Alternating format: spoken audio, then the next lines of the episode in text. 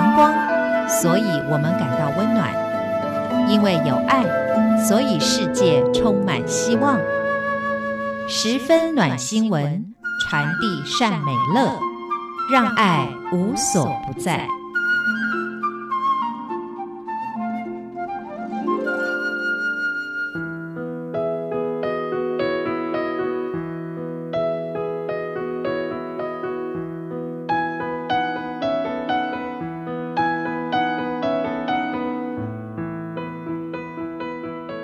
亲爱的朋友，欢迎您收听今天的十分暖新闻，我是朱佳琪。今天我想跟大家分享台湾的茶叶。很多人来到台湾都会问：哎，我可以买什么伴手礼回去啊？通常哦，哎，我听过的建议啦哈，在食品类的话，就是那个凤梨酥，最红的哇，好多品牌都出凤梨酥哦。然后还有就是台湾茶叶了。其实台湾茶叶真的很棒，即使我觉得在日本好或者在中国，他们的茶叶其实也呃品质也不错，包装的也很棒，可是我还是觉得台湾茶最对我的胃啦哈，应该是这么说，因为其实味觉这种东西很主观嘛。但我今天想跟大家分享的一则新闻呢，我觉得它可以凸显出什么叫做职人精神。很多时候我们羡慕说哇。它可以有这么好的产品，有这么好的这个商品，有这么高的薪资，哦，我们光是羡慕是不行的。其实有时候我们要回到背后来看看，是经过什么样的努力，让他们有这样的成就。今天我想跟大家分享的是，一斤一百零一万的茶，在台湾新竹。嗯，今天就来跟大家分享。新竹这个小山城，怎么靠着东方美人茶成为千万富翁村？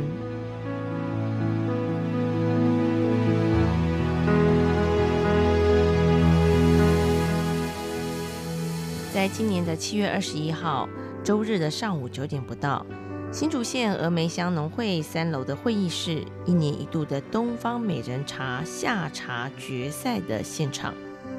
农委会茶叶改良场的副厂长，也是主审的邱垂峰等三位专家，正聚精会神地品评从一千三百三十四杯茶汤中胜出的最后十二杯。就在评审品评，数茶声此起彼落，茶汤杯挪前挪后之间，诞生出排名从第四到第十名的头等奖。另外五盘呢，这个茶盘呢就被挪到后排的桌上，再次的进行比对，然后呢再选出两名头等三的得主，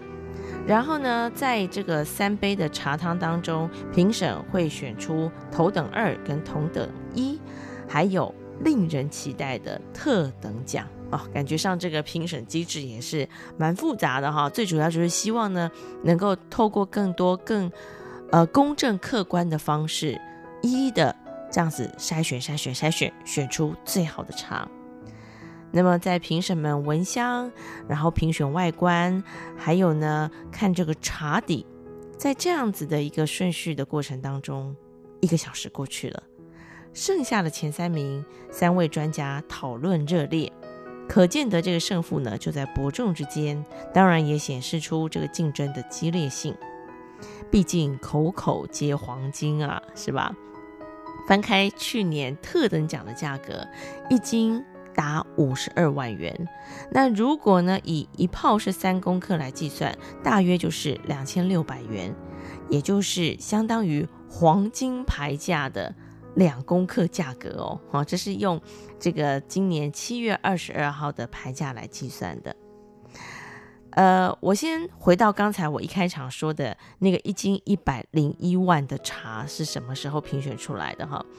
呃，这个呢是在两千零五年的新竹县优良茶比赛当中，由峨眉乡茶农徐耀良的东方美人茶获得唯一的特等奖，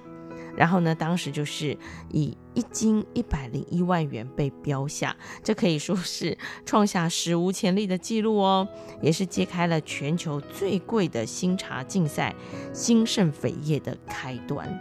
好了，再回到今年的比赛，呃，今年呢，我们看到的这个得到的特等奖是杨龙茶园，这个茶园的负责人就是杨瑞龙。这已经是他第四度夺冠了。那大家问他心情啊，他就很淡然的说啊，没什么啦。然后趁众人不注意的时候，他又突然很小声的说，得冠军的心情还不错，一不小心就得到了。然后呢，这个整个场子呢就充满了笑声呢。但是大家都知道，其实站上台，他虽然。呃，云淡风轻的说啊，不小心就得到了。但是呢，那个背后是整整花了六十四天的功夫才得到了殊荣。你知道他们从采摘作业开始那天，然后呢，这个有记者就问杨瑞荣说，他的这个茶园管理有没有什么样的秘诀？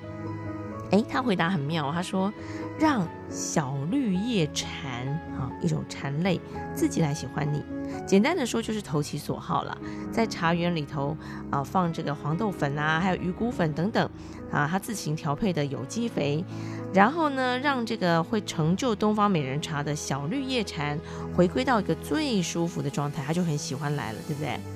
其实啊，呃，他虽然说的简单，但是呢，在这个肥料的秘方跟调配上，杨瑞龙他可是花了二十几年的岁月才换来的一个心血结晶哦。而且呢，在这个采收工人的成本上呢，他也不手软，因为啊，他就是这个杨瑞荣，他非常的清楚知道，卓颜的茶叶不采就会掉，那原本呢可能是特等的茶菁就不见了，所以他的采收就分成两个阶段，他先请厉害的采茶师傅呢来采收漂亮的茶菁，那粗的放在后面采。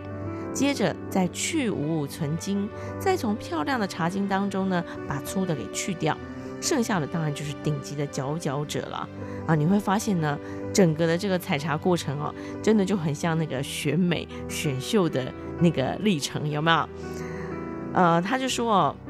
他说这个一个月的这个成本，他就花了将近一百万元呢。那他当然有自己的一套系统化的管理啊，像是这样的一个这个特等茶的茶样啊，它是采自于呃今年的五月二十三号到五月三十一号两天，然后呢是分别来自于七八分地的同一块的茶园，这块地大可大概可以采收三十斤的茶菁，然后你就看到他的笔记本里头写着每天有多少人上工，有几斤采收量等等。那在五月二十三号的那天，他就写有二十人采收，细的有九斤八两，中细的有一斤十三两。好，所以从两千零九年一直到今年二零一九年，十年，他整整记录了厚厚的二十一本。其实书面上有很多什么成功者的笔记，好，有没有看过？我觉得有很多的成功者，有很多的荣耀，他的背后的累积真的是。值得我们好好的去学习的，而这些一点一滴的累积，它看起来都是小事，但是它也是最根本的东西，而且是非常需要有耐心跟毅力去处理完成这些事情的。所以你看到他这么丰硕的成果，但是我们也必须要看到他到底花了多少的精神，多少的成本，啊，还有他多少的努力所达成的。所以我觉得台湾的茶叶真的很棒。那当我们在仔细去了解这些呃茶园管理者、拥有者，他们是怎么去管理茶园，怎么去呃不要拘泥于成本这件事情，然后去达到一个最完美的目标的时候，其实我觉得会有很多的感动，因为其实那也是所谓的职人的精神。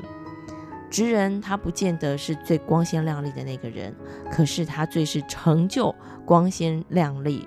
的那个商品，或者是呃一件事情背后最重要的那个人。今天就跟大家分享到这，我们下个礼拜同一时间空中再会喽，拜拜。